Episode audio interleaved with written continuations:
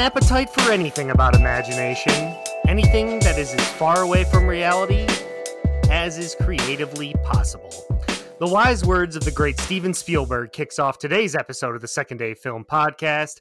It's the official podcast of the Second Day Film Club. It is Thursday, December 3rd, 2020. I'm your host, Brandon Champion. Happy holidays to everyone out there as we flip the calendar to December. I cannot believe we've reached December in what has certainly been a trying year. I don't think there's uh, much doubt about that. But happy to be here for a little escape, ready to talk movies. And I'm joined today by two people who I know are always willing to escape down the rabbit hole. That is cinema. Uh, Evan Dean is back again. Two shows in a row, bro. Are you feeling okay? You know, this they call this a streak in Dean land over here down in the Sunshine State. Um, yeah, I'm doing well. Um, it's getting like ice cold down here, though. We got into the 40s last night, and uh, I'm just gonna be honest.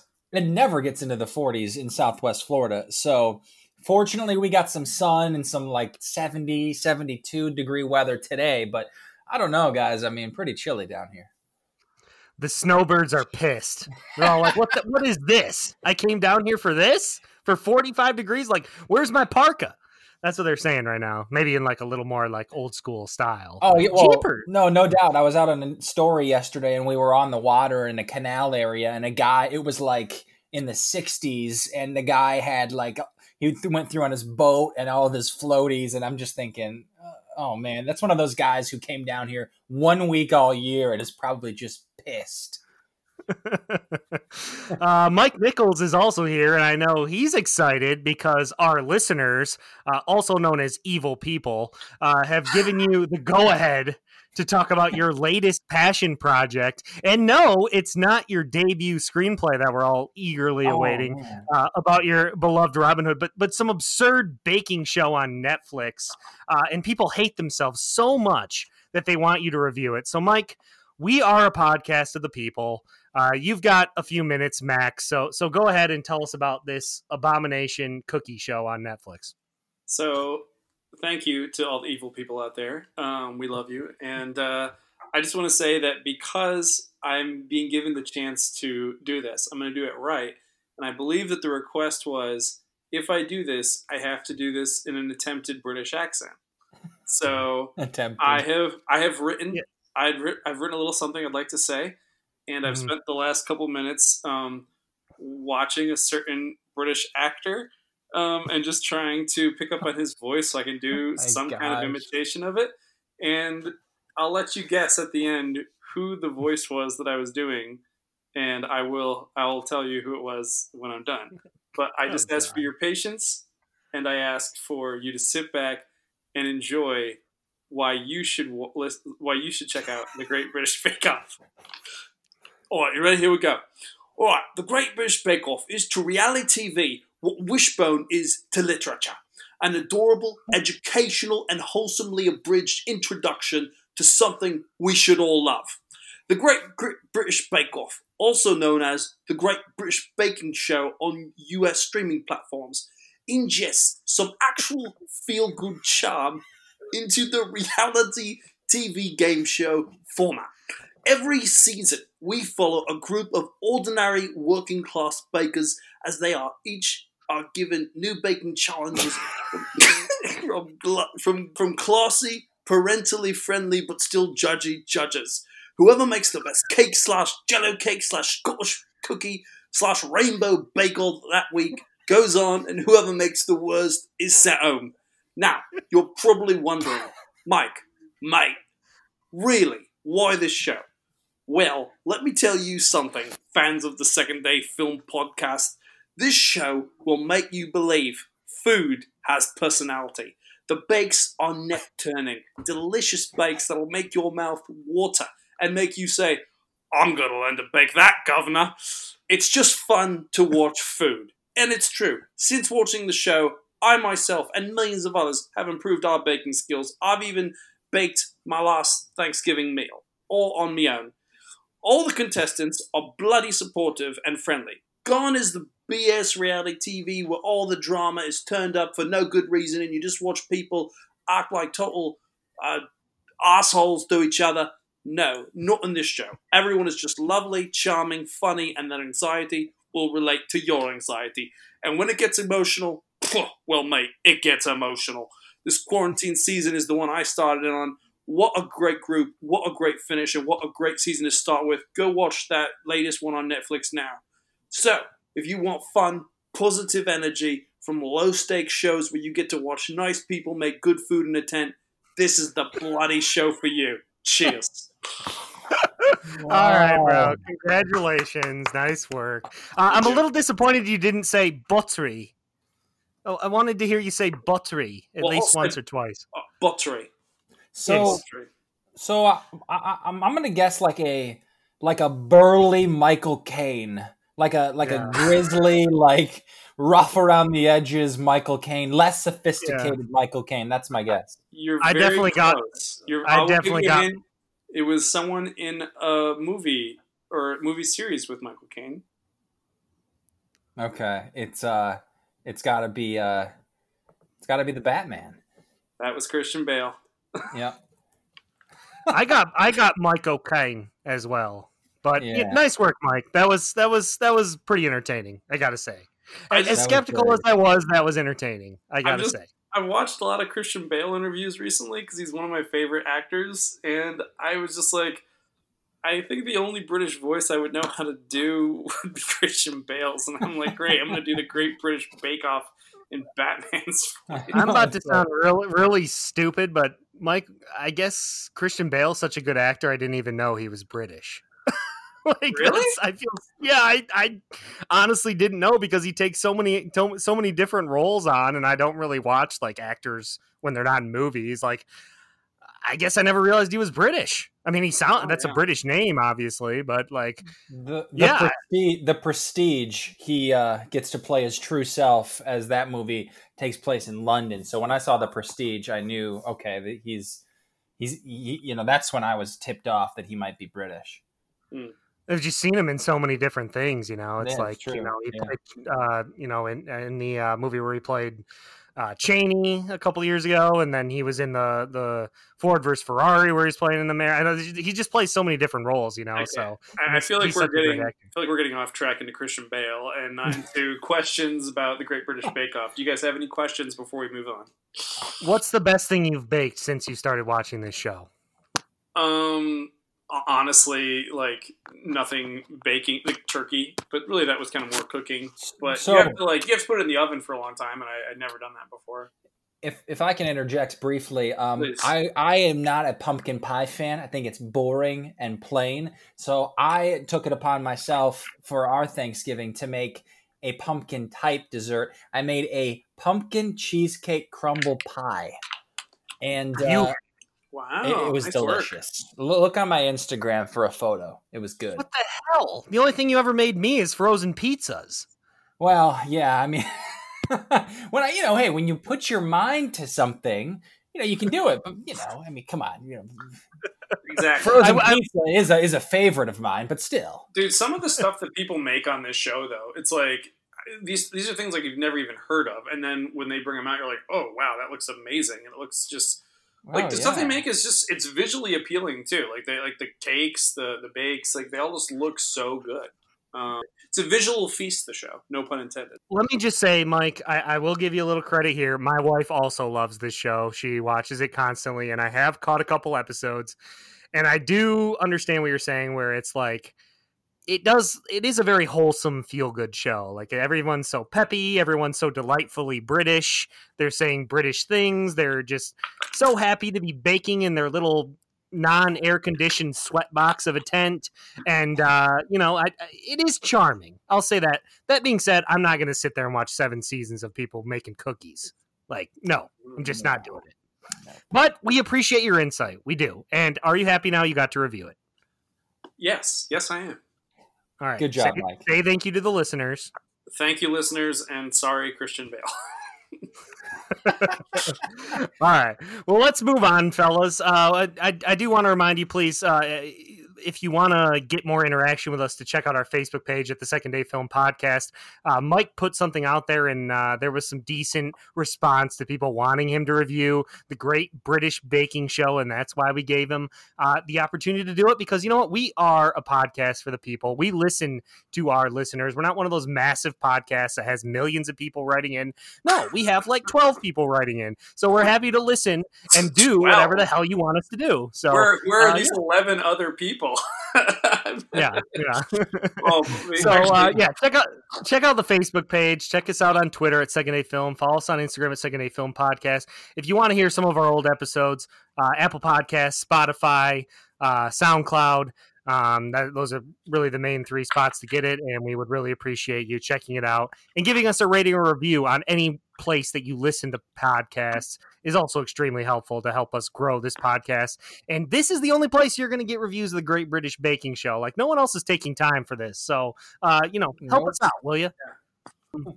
Anyways, moving forward, we're going to review three films on today's podcast. Two of them have a Christmas theme to them. You know, it's December. Uh, it's been a long year. People are looking for, you know, wholesome, feel good movies to watch that have the holiday flair to them. And I think we have two that are available on Netflix that all three of us liked quite a bit. And I think you will too. But first, uh, before we get into Happy Zone, we're going to delve a little bit into something a little more depressing with a film called Hillbilly Elegy. Uh, it is a 2020 film directed by the great Ron Howard, uh, recently premiered on Netflix.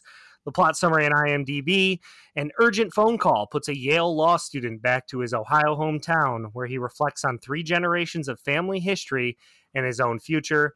As I said, directed by Ron Howard and based on the book by J.D. Vance, who is also a character in the movie, uh, played by Gabriel Basso. Uh, but we also have Amy Adams and Glenn Close, Haley Bennett, Freida Pinto of Slumdog Millionaire fame. It was nice to see her again. And also Bo Hopkins and Owen Astel- Estelos. Uh, he plays the young the young JD Vance. But uh, me and Mike both watched this movie today. It, it did have some Oscar, Oscar buzz early on. Um, not sure it's going to hold uh, that buzz. We'll get into that here in a second. Um, but Mike, this should be fresh in your mind. Uh, what's your first reaction to Hillbilly Elegy?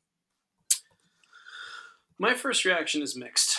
Um, and this is also a, a, film where I think it's probably valuable to have read the book as well because the the, the memoir by J.D. Vance like that also generated a lot of interest and and discussion about the whole idea of Middletown, Ohio, Middle America, and um, you know the, the, whole perspective on growing up in a dysfunctional family in the Midwest.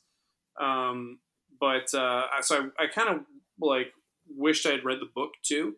But um, I can tell you that the movie um, it'll it'll be kind of hit and miss with some people, and maybe even certain moments of it will be hit and miss. Um, I think strength to the movie is definitely some of the acting we get from you know people like Glenn Close, Amy Adams, and um, Gabriel Gabriel Basso, I think is his name. Um, but mm-hmm. then you know some of the some of the directing styles of Ron Howard, who I love and is a great director, um, it just felt like a little bit unnecessarily like forced sappy at certain points. Like you know, you're following kind of the flashbacks of this young man who is uh, at Yale and he's trying to get this uh, law internship for this job, and then he needs to go back uh, to go help out his mom, who's uh, you know she's had a, a recent like fall back into drugs, and so then as it's figuring out him trying to figure out how to help his mom um, and her relapse, like it's then also kind of going back and forth between the childhood that he had um, with his his mama Glenn Close and uh, his mother Amy Adams. And what the film does um, in terms of trying to explore poverty and explore abuse in this family, I think some of those moments get a little the messaging gets a little mixed, and it's not really um, it's just not really clear what it's necessarily trying to say about these people. Um, and if you're supposed to feel a certain way during the scene, or if you're which character you're supposed to feel for, I think some of that gets a little confusing, especially given the way the characters are treating each other and treating the children. Uh, but then at the end, I actually did think it built like very emotionally well. Like when when the son finally makes the decision on how he's going to move forward in his life, and he has a really long conversation on the drive with his girlfriend, where he just kind of finally reveals like what his family is like, and he has this emotional kind of exploration of what he wants to do next, like how he wants to really make new choices with his life.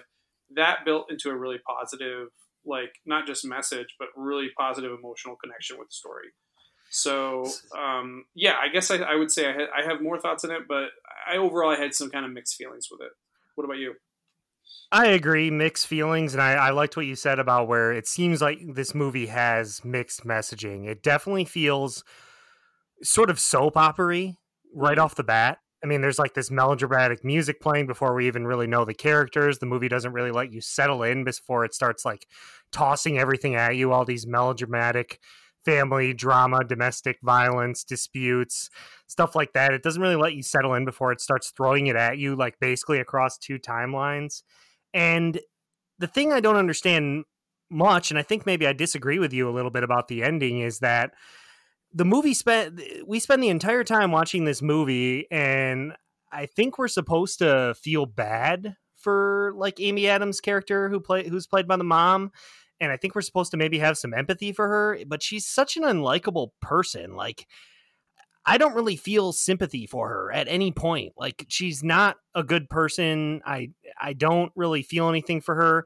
And then the mixed messaging with JD, where like this entire movie we're watching bad things happen and he doesn't really ever turn the corner with his mom. He just kind of accepts that she's not a good influence in his life and she he doesn't really like the whole movie is negative stuff happening. It's basically like a long series of domestic violence incidents, domestic disputes. And then at the very end of the movie, they try and flip this switch where they try and end and leave the movie on like this uplifting note. But the entire movie is such a damn slog, it doesn't really support that idea. So yeah. I don't really know what it's going for.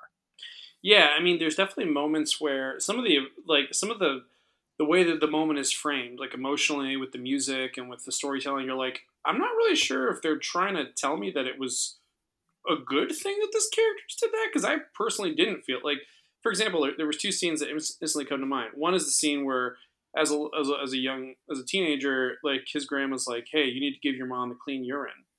because um, her, her, mom comes in and it's like, hey, I need clean urine, like, and please give it to me or I might lose my job. And he's like, no, I'm not giving you clean urine, mom. That's your own choice, your own responsibility. And the grandma comes in is like, no, give your mom clean urine. You know, maybe she'll change this time because family's the only thing that matters. Like, and there's part of me just like, um, nope. Like that's if that's the message for that. Hey, you need to like support your addictive parent in their habits, and that hopefully that love will make them change. Uh, I'm not sure that's that's a good message to be showing kids in a movie. Like, I I don't really think that's that's the way. And similar with another scene where uh, it's right after the mom has like they've paid for the mom's rehab, and then she just storms out. They're like, what? Like, mom, why are you behaving this way? She's screaming at them, like, and then the brother and sister start arguing about like she always does, does this, what she always done, and sister's like, well, you know, you don't know the whole story. Like, grandpa used to do stuff to grandma, and it was hard for mom as a kid too. And it's like, well, that, like, yeah, it, I think it, it's trying to give those moments where what Amy Adams' character uh, Bev has been through, like we should have some sympathy for her. But in a moment like that, it's like, yeah, but her, what happened to her in her past should not be an excuse for her to continue unhealthy behavior and dysfunction, especially when she's now dumping it on her own kids. It's like I get yeah, that we need to have it, sympathy, it, but you're you're not really building it for me in this moment, and I think the messaging is almost getting a little uh, frankly distorted if that's what you're trying to build. So I don't know. Um, yeah, it's it's going through two. Like I think there's two main themes that the movie is trying to do. Like clearly they're trying to illuminate uh, or give us an insight of poverty in Appalachia and sort of backcountry America. Uh, and I don't know if they're trying to like tribute it or sort of give us insight into that world, but it really just feels like this movie's perpetuating stereotypes about the poor. It doesn't really have anything to say about the plight or their plight or how they got there. Feels kind of exploitive. And then the other main theme that I think this movie is trying to go for is there's something in here about you know the American dream and how you know families try and live and, and strive and young people try and strive to do something and you know it's always achieved in different ways, but I think it sort of looks at, you know, the idea of the American dream from like a skeptical standpoint where it's like if you're stuck in this cycle of poverty over and over again, it could be considered a farce that you could ever escape it. But then by the end of the movie, they make it seem like he has escaped it and he's going to be successful in life and it's because of how he was shaped. It's just really conflicted, this whole movie. Like, I, I don't understand really what it's going for or what the messages we're supposed to take out of it.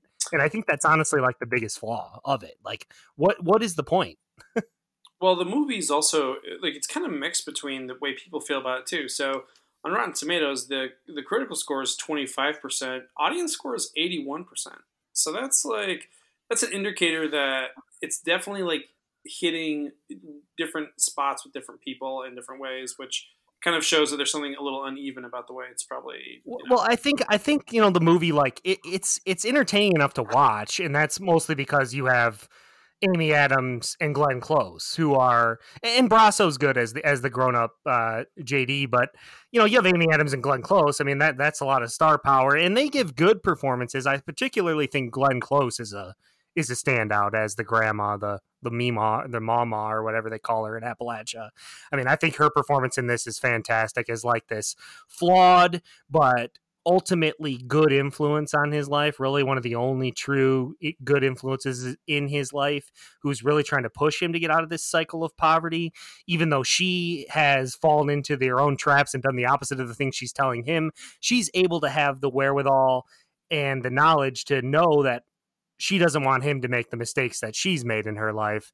And I just think Glenn Close perfectly captures that. And I do feel empathy for her. I do feel empathy for what's happened to her in her life. Whereas Amy Adams, even though she's giving a good performance, I just don't feel for her. She's just a bad person. And I don't know if that's Amy Adams' performance, where maybe she just played it a little bit too close to being a bad person or what, but I just didn't really vibe with that character. Uh, Evan, you got any questions for us about this movie? Um, no, I mean, I, so from what I've just heard, um, prior to, to you guys talking, was that the book itself was revered, and then the the film was kind of a letdown in relation. So I'd be curious to see what kind of message the the the book and the writer was trying to hammer home, and perhaps it was more clear.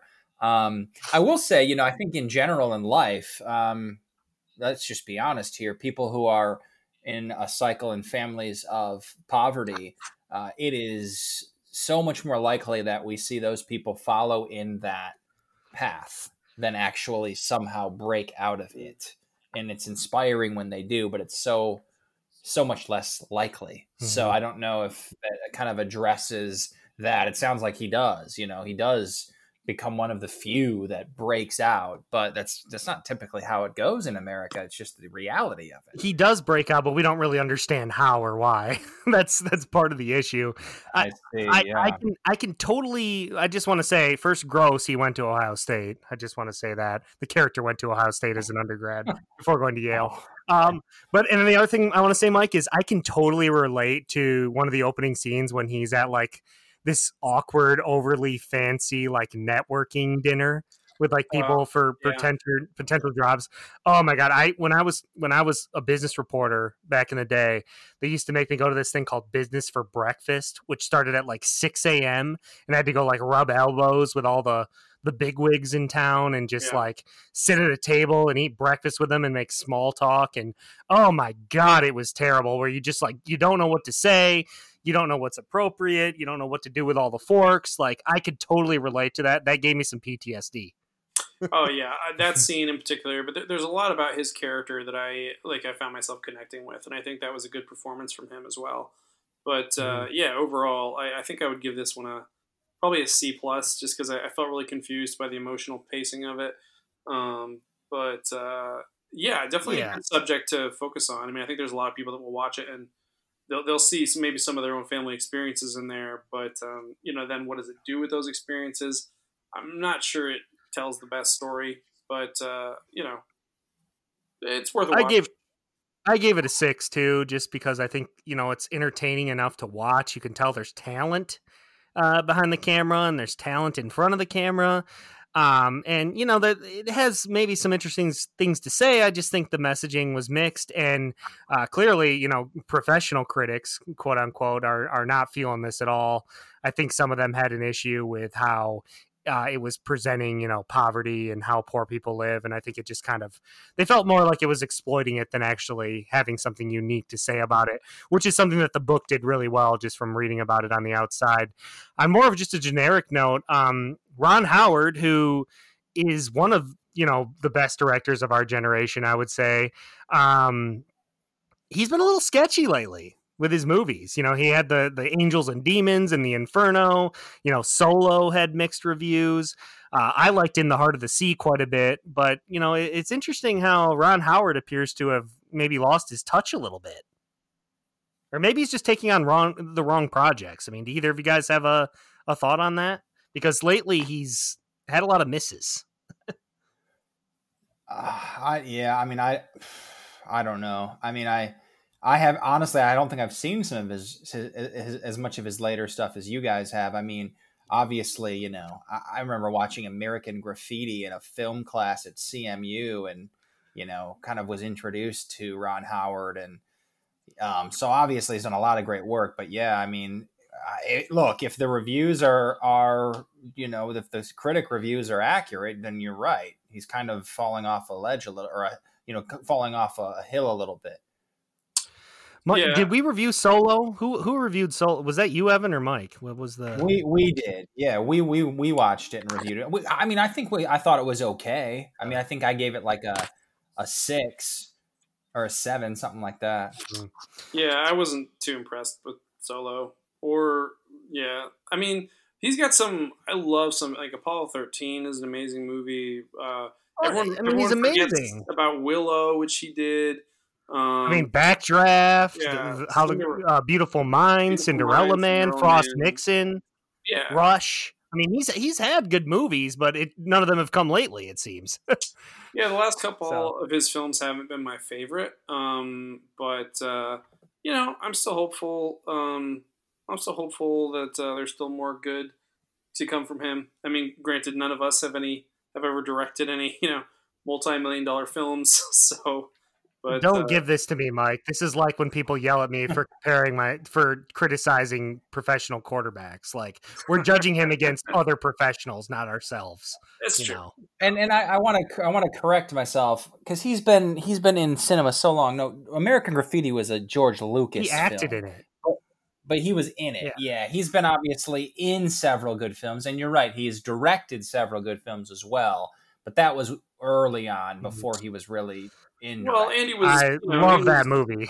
he was Op- oh, he was great. Opie from Andy Griffith Show. He was in Happy Days. He's the narrator and producer of Arrested Development. I mean, Ron Howard has left a huge legacy in television and film. But uh, yeah, the well, last couple movies he's directed have not been my favorite. That's true. Well, that, that's my only point. I mean, he's obviously a great creative director, and I just think you know maybe like that's why we hold him to a higher standard, and that's why maybe people are like, "What the hell, Ron? Why why aren't these movies better?" So, uh, anyways, yeah. let's move. I mean, we can move on. I mean, we got some other stuff to get to, but that's Hillbilly Elegy. It's on Netflix right now. You can check it out. All right, that was too depressing, guys. It is it is December. we need to embrace the holiday spirit. Uh, it is the holidays. It's been a tough year, but you know what? Christmas just has a way, or at least in my eyes, December has a way of bringing out some good vibes or, you know, makes me feel wholesome, makes me feel comfy and cozy. Um, so we wanted to seek out uh, some holiday movies for December. Um, and the first one uh, we want to talk about is Klaus. It came out uh, in 2019. It is an animated film directed by uh, Spanish directors Sergio Pablos and Carlos Martinez Lopez. The plot summary A simple act of kindness always sparks another, even in a frozen, faraway place. When Smeerenberg's new postman, Jesper, befriends toymaker Klaus, their gifts melt an age old feud and deliver a sleigh full of holiday traditions. Um, as a, this film stars the voice talents of Jason Schwartzman, J.K. Simmons, Rashida Jones, Will Sasso, um, Sergio Pablos, Joan Cusack, Norm Macdonald. So really solid uh, voice cast here for this movie that um, came out last year and somehow missed my radar. Um, Mike, I think you, you, this is one of your favorites, but Evan, we haven't really heard from you so far. Um, and you watched this recently, so what are some of your initial thoughts about Klaus? Well, I guess um, before I get into it, given the given the plot description and the name of the film, how much do we want to get into kind of how this unfolds? I mean, do we want to go and just kind of spoil it because yeah. it's already kind of suggesting yeah. what's happened? Okay, it's a year old. Um, I don't know. I, I, I love I love this film.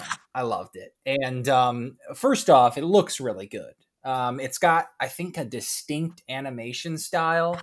Um, and that's tough to do because we've seen it all in animation and yet you know the way that uh, it was done it felt unique uh, it's it's a very quirky film that's kind of a word that kept popping in my head as as i watched it um, but i think that as it goes and and you start with you start with kind of a, you start with a postman and a toy maker you can kind of figure where this is going um, given that one of the characters is Klaus. And I thought that honestly, the best part in the film and the part that gave me the most laughs um, was, you know, it's it's essentially an origin story for Santa Claus, and and along the way, you learn, as this film tells it, you learn how Santa Claus came to be. Um, and there's so many good pockets of humor there and heartfelt um, you know, moments like you know you got you got to be good if you want to get gifts. Um, you know, the story behind how that came to be and the, the reindeer flying, the story behind how that came to be. You know, all of this is, are things that kids have experienced, and they kind of create the legend of Santa Claus through these two characters, our two main characters. And I just kind of like kept finding myself thinking, that's just so clever you know, um, because the legend and the lore of Santa um, was created from kind of more realistic, humble beginnings, of course, till you get to the end of the the film, which then gets a little bit more mystical. But uh, I just thought it was so clever and so fun and such a quirky, unique approach to Santa Claus, and in the way in which it told um, why he came to be and in all these different aspects of Santa Claus it was just a fun way of revealing that because you kind of got it as we went along. Well, and they and they I love that this film like basically starts from scratch in explaining how Santa Claus yeah. came to be, which you know it, it's you know we've had so many movies about Santa Claus over the years and so many movies about this. I think it's impressive that you can you can come up with a unique origin story that has its own very distinct style that is something fresh and original. I mean, like we've yeah. had so many different stories like this and this movie somehow manages to sort of create its own world and thrust you into it really quick it's like this fictional i don't know like 19th 20th 19th century world that is sort of like this nondescript unique world in this fictional place hmm. and they somehow make it feel real you know like i, I got mm-hmm. a lot mm-hmm. of it was a great retelling of the Christmas story. I mean, like yeah, I got a, I, I got a lot of Grinch vibes in the way where, you know, the story with our main character Jesper. You know, you you. I think what I loved a lot about this movie is that his journey in the movie, you know, throughout a lot of it, he has selfish motivations, right? Like it's this movie's more about where you end up on the journey more so than how you get there in other words, like his motivations at the start are really influenced by selfishness. They're influenced by him just trying to get to where he wants to go. And even though like he took maybe like a little bit of a shaky path to get there, he ends up in the right place in the end. And I think that's s- sort of what this movie's trying to say is that like, you know, like nobody's perfect, everyone's flawed, but everyone is capable of good. And you know, we see that from the characters in the movie even the side characters, the villagers, and we see that through the main characters in uh, uh, the teacher. I, I, I, can't remember her name, but also in Klaus, who's experienced loss, and he comes around, and and also in Jesper, in the way that he meets the end in it. It really just has a good vibe to it. It really captures the holiday spirit well, and I think that's the key thing in in when you're trying to make a holiday movie. Does it capture that vibe that you need to make people feel good? And I think this movie did.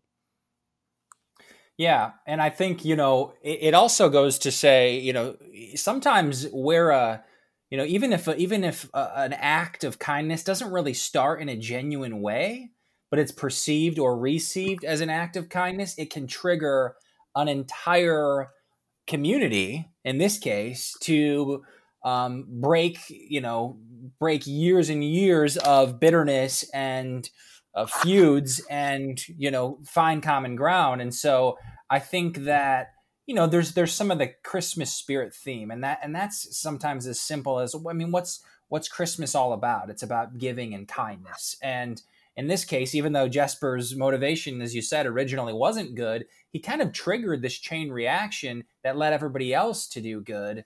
Um, and you know I, I just thought it was was really fun. What did you think mike? What was kind of your uh, initial takeaways from it. Yeah, I, I, mean, I just echo everything you guys have already said. Like, what a, it's a feel good movie. It's it's clever, charming. Um, the storytelling is just on point with the writing. Uh, two things I'll just add to it is that uh, one thing I really loved about the way this was a, a re- retelling of the Santa Claus legend is that even though it takes like the more grim, um, brooding like setting to retell the Santa story, like a lot of times like happier, more colorful stories get like retold in the grim, you know, darker, more realistic way or whatever. Nothing about like the Claus character, like the actual Santa guy.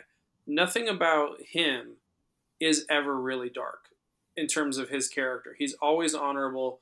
He's always like good-hearted. He always is strong, and he always is someone who does the right thing.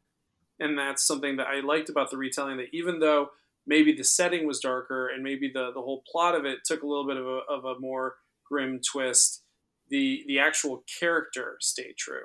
And that was what was like really endearing is that who santa really was doesn't change. Like it's still really true to who santa claus is. Mm-hmm. um, it also made me really hungry for more of the animation style. One thing i was so impressed with it was how visually just gorgeous and stunning it was. And i did a little bit of research on it and what they actually did was that they did do the animation of the 2D process, and then they did the 3D modeling for the characters and some of the objects. They combined them, and then they did all the lighting the same as 2D. So all the 3D stuff was lit in the same way 2D was, and that's why Klaus looks so unique and so spectacular.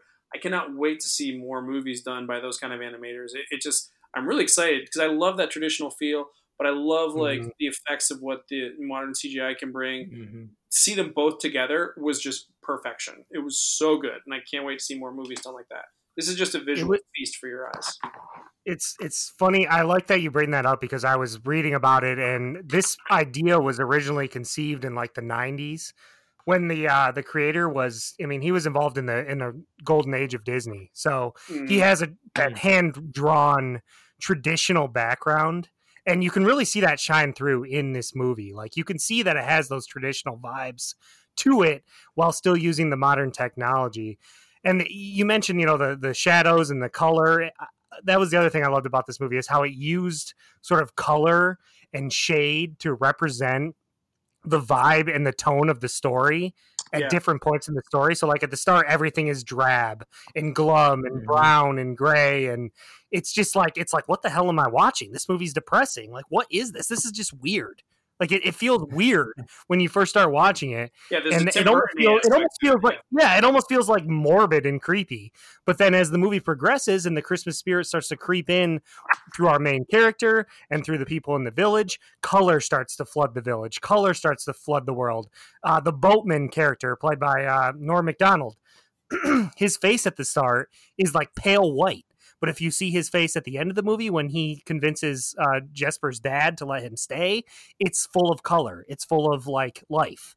And I think that this movie does a fantastic job of representing what's happening in the plot by changing the color scheme and the color palette of you know the village and the town that we're in throughout it.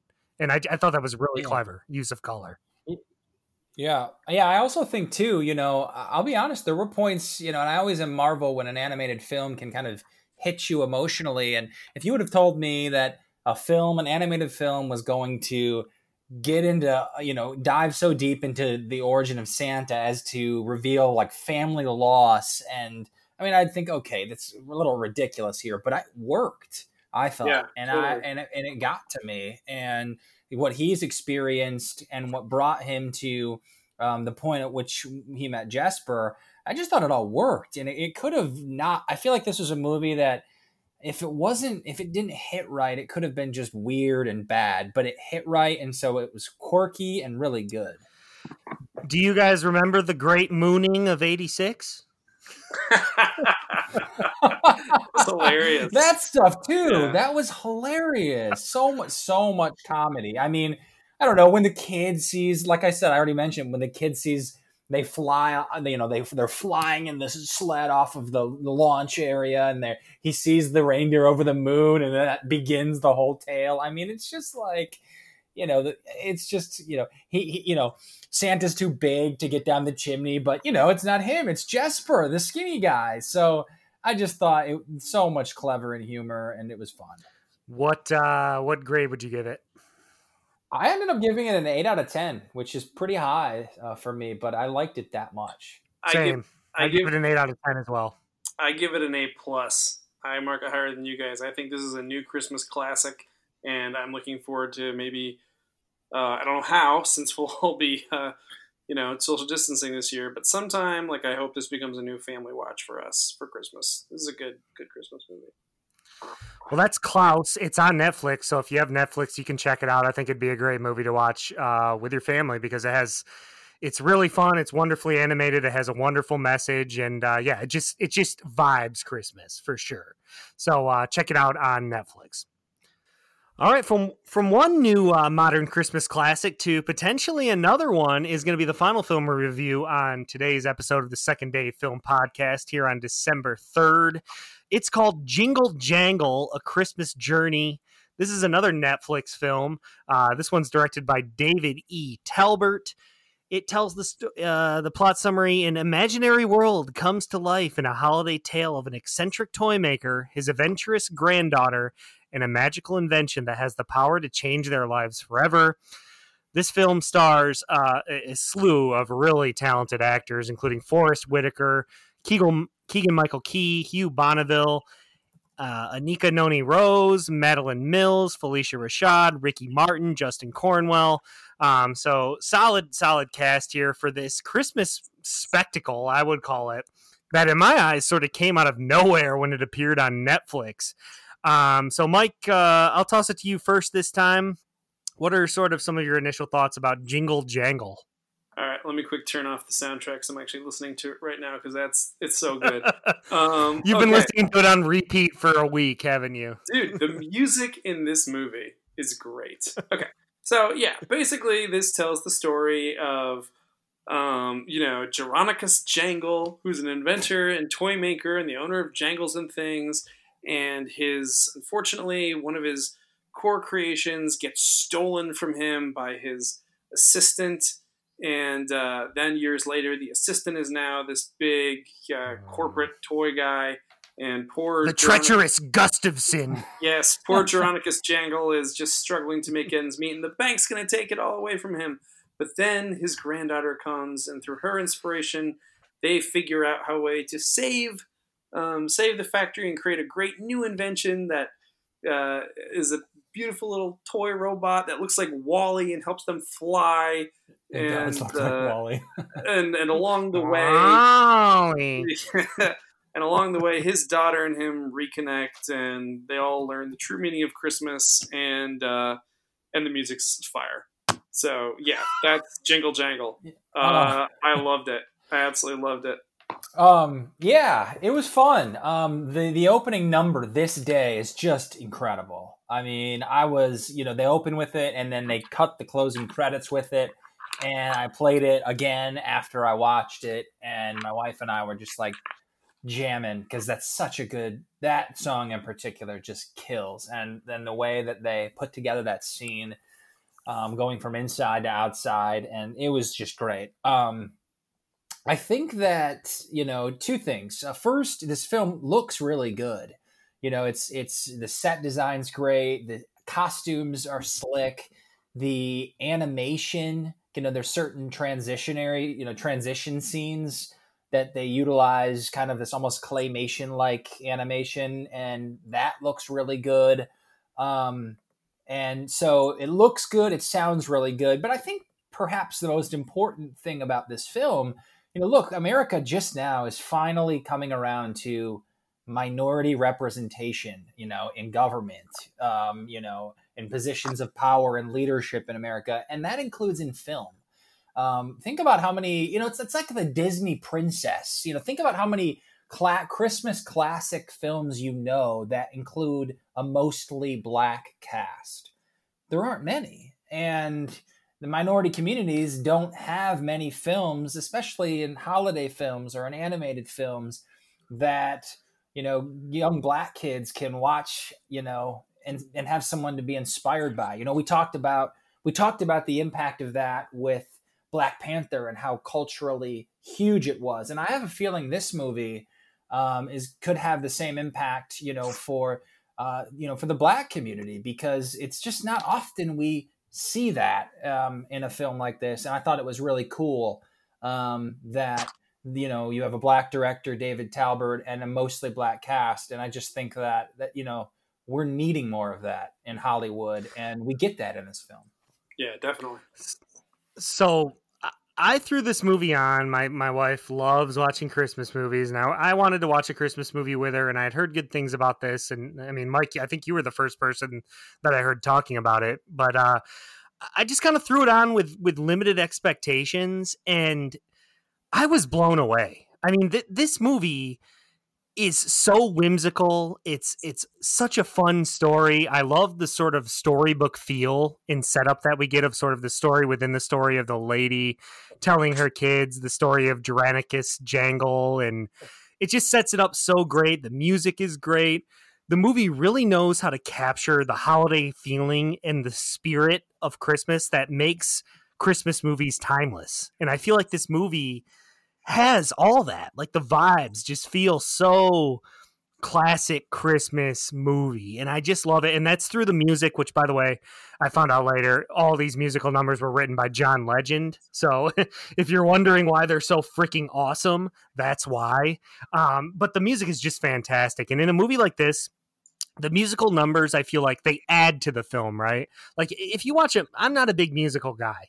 And if you watch musicals and some of them are just like, eh, they're kind of a slog to me sometimes where like they're just throwing in these musical numbers and telling the story in a more complicated way than they have to i didn't feel that way about this movie. I felt like the music added to the film. It added to the story. It didn't take away from it. They were wonderfully choreographed. Evan you said you like the this day number. I love the one when he's uh, i'm gonna make it work at the end mm-hmm. where they're cutting between that and then you got the people like dancing out in the street about how he's gonna make it work and like just the the set pieces are amazing. It's like you're watching a, a full on Broadway show, but the set design is amazing. The production design, the costumes are colorful. It's sort of this like nondescript Victorian England flavor, but it really just feels like this timeless Christmas wonderland that has like an old fashioned vibe, but is clearly taking place in more of like a modern setting. I just think this movie nailed pretty much everything from a from an aesthetic standpoint. Yes, I agree. My one criticism is just I thought the story was just kind of meh. You know, unpredictable. Yeah, exa- it was predictable. Exactly. That was my main criticism is, you know, the story. Um, but the look of it, the musical numbers, and again, I'll go back to it. You know, you've got representation and some of the the the the, the soundtrack. I mean, you have hip hop in there. I mean, it was like I don't know, it was just cool and and you said it was classical, but I also felt like it threw in you know a style to it that you wouldn't necessarily see in like the 1950s all white cast christmas film you know mm-hmm. no I, I just mean like it has like a like it feels like it has like a christmas carol vibe True, to it without yeah. actually being yeah like a christmas which carol. was impressive i like that a lot i think also like yeah definitely certain points of the story did get a little bit too cheesy but i mean what was still strong though was the writing like, I mean, some of the di- I was texting you guys like some of the lines where I was like, "Whoa, this movie is so great!" Like two lines I really loved. One is is from one of the songs, which is the square root of impossible is me, and I was like, "Oh man!" And it's this little girl singing it, and it's like it's really inspiring. Like you said, Evan, like it's really good to see representation in a Christmas movie. And it's going to be especially good for kids. And just hearing like a little girl sing that line out is just like man, like that just that just makes you feel so hopeful and inspired, and just really happy to see art like this getting made. Other great line, yeah, is yeah, she's a the- girl too. That Yeah. I mean, you know, that too. It's all that. other great line is when they're- it, she's talking about like this is the only place I feel like I belong, and then Journey, a child with an imagination, always belongs. I was like, oh my god, Bro, Like, that, that- those lines right- were freaking hitting me right in the feels. I know. y- you talk about the you talk about like this movie. You might some might call it melodramatic. I call it in this case. It this is what we want in a Christmas movie. We want it to have good messages. We want it to to make us feel like in the writing you talk about like the motivations for for Gustafson make sense, right? Like he Yeah. feels like he's he's he's been dis he's been underappreciated and he feels like he his his idol forgot him on Christmas. So he's he persuaded by by this Ricky Martin toy, which even his motivations make sense. Like he wants to be original. He doesn't want to be reproduced by the thousands. If you're a, a toy who has this original programming, you might feel that way. Like that all makes sense it, within the within the story, and just the fact that there's these messages about perseverance and the power of hope and belief that something can happen through like the toy doesn't work unless you believe and how Forest Mhm. Whitaker has to come around to that through his daughter like or sorry his granddaughter and his daughter like it was just awesome like it was hitting me in the feels nonstop Yeah, and, you know, yeah. obviously you're looking. Obviously, individuality is another huge theme. I'll be honest. I, I I hate to push back a little bit. I felt like it was a little cheesy at times, and some of it worked, but some of it was just I don't know. what's cheesy? I, what parts are cheesy? I mean, um, like the stuff with Edison no, no, or some, like of the, how some, of the, some of the lines that you know melodramatic some of the lines that mike just listed off they're fun but i just i don't know. I guess maybe i don't know if it maybe But isn't that the point with a Christmas movie? Is to be cheesy to a certain extent? it is it is and look i don't want to take away from this film i think it's a great film full-blown kids family fun, fun film you know and for what it is i thought it was amazing you know but there you know there's also I- i just i feel like it was really catered towards family and kids which is fine um, but we've seen you know certain even animated films you know disney films where there's like some kind of I don't know, more adult jokes and some more heavy, serious themes kind of snuck in. And I, I think that I agree with everything you said about aesthetically. It was amazing. I just think, again, the story was a little meh, a little predictable, and it was a little cheesy at times. But, uh, you know, I'm not going to be that hard on it for that. It's a Christmas movie. That's what you want. And, um, and for the other reasons I already listed off, you know, I, I really liked it. So, um, you know, I, do you guys have anything else you want to add? Oh, I, I got a little bit more. I, I so my main criticism, yes, the story was predictable. You could see pretty much every every step coming. you know, like we, I mean, we've seen a lot of movies. You can see sort of like where this movie was going, pretty much right from the start. And then the other criticism I had is I I liked the young J- Jangles more than Forest Whitaker. I, I thought that like the young Jeronicus Jangle had a ton of charisma and personality, and he was going at it. And then when his life, you know, came crashing down after Gustafson portrayed him, you know, I thought he handled that really well. And it the transition from the young actor to Forest Whitaker, I didn't think it was perfect. It seemed a little awkward. Like there was like at the start of when Forest Whitaker is coming on screen, like I know he's supposed to be downtrodden and sad, but I, I couldn't even understand him for a little bit. Like he's speaking so softly and like depressed, like it was hard to understand him. He was sort of like whispering as he was acting. I thought he grew into the role as Yeah. the movie went on. Like I thought it got better, but it was just a little bit jarring for me when they made that tra- transition right off the bat. I didn't feel like it was like I didn't feel like it was the same person. It got better as it went on, but Yeah. at the start I was just like, eh, I wasn't really feeling it. But all in all, the performances, like the, the lady who plays Mrs. Johnston, the mail lady, oh my god, she was making me laugh. yeah, I mean, obviously, uh, you know, um, Madalen Mills, you know, who plays Journey. I mean, great perform. I mean, great performance by her. You know, I mean, ta especially taking into consideration how young she is. Um, did, did you have any issues with anything, Mike, or was this just like you loved it start to finish? Um, I think some of the like some of the moments with Edison near the end when they're like trying to break out of that place got a little cheesy with me, but you know, like you said, it's catered to kids and it's a Christmas movie. Yeah. I think all the okay. Here's here's what I'll say about Christmas movies. There there is a, there's deep human truths to why we all love Christmas, and sometimes when those truths like are just embellished with a little too much glitter, we roll our eyes at them. But when they're just kind of like sautéed with the right amount of realism and then a little bit of human empathy, it's like boom. This is why we all love and need Christmas. So I think there was there was a dip a dip of a dip into the too far for the cheesiness just for the sake of let's hit all the Christmas like checklists. Uh, but yeah, like very very tiny. I, I give this movie an A minus. The minus just okay. for those those little dips, but overall, boom, solid Christmas hit. Well done, everyone involved. Uh, definitely enjoy this one with the kids and the family. This is this is a good Christmas movie. Yeah, yeah, you know, and, and like I said, I, I, I, you know, I do think that representation is so huge, and I, I give them a lot of credit, you know, for yeah. for making a movie like this. That's one of the things that I think was for me was most impressive. I gave it a seven and point seven point five out of ten. I didn't quite like it as much as as Klaus, and I watched them in the same week, so just you know, for, you know I, I think Klaus I gave a slight net, uh, nod to, but yeah, seven point five out of ten is still pretty good. And you know, some of the criticisms I have, yes, you're able to forgive it a little bit more if it's a Christmas film.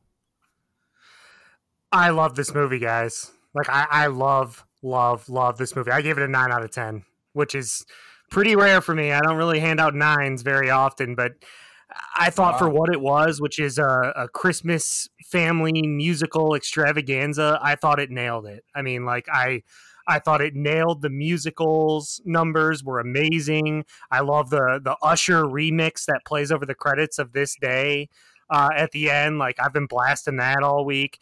This movie really it comes down to it just has so much heart, and I think it it's a really sweet movie that captures the Christmas feel good vibes really, really well.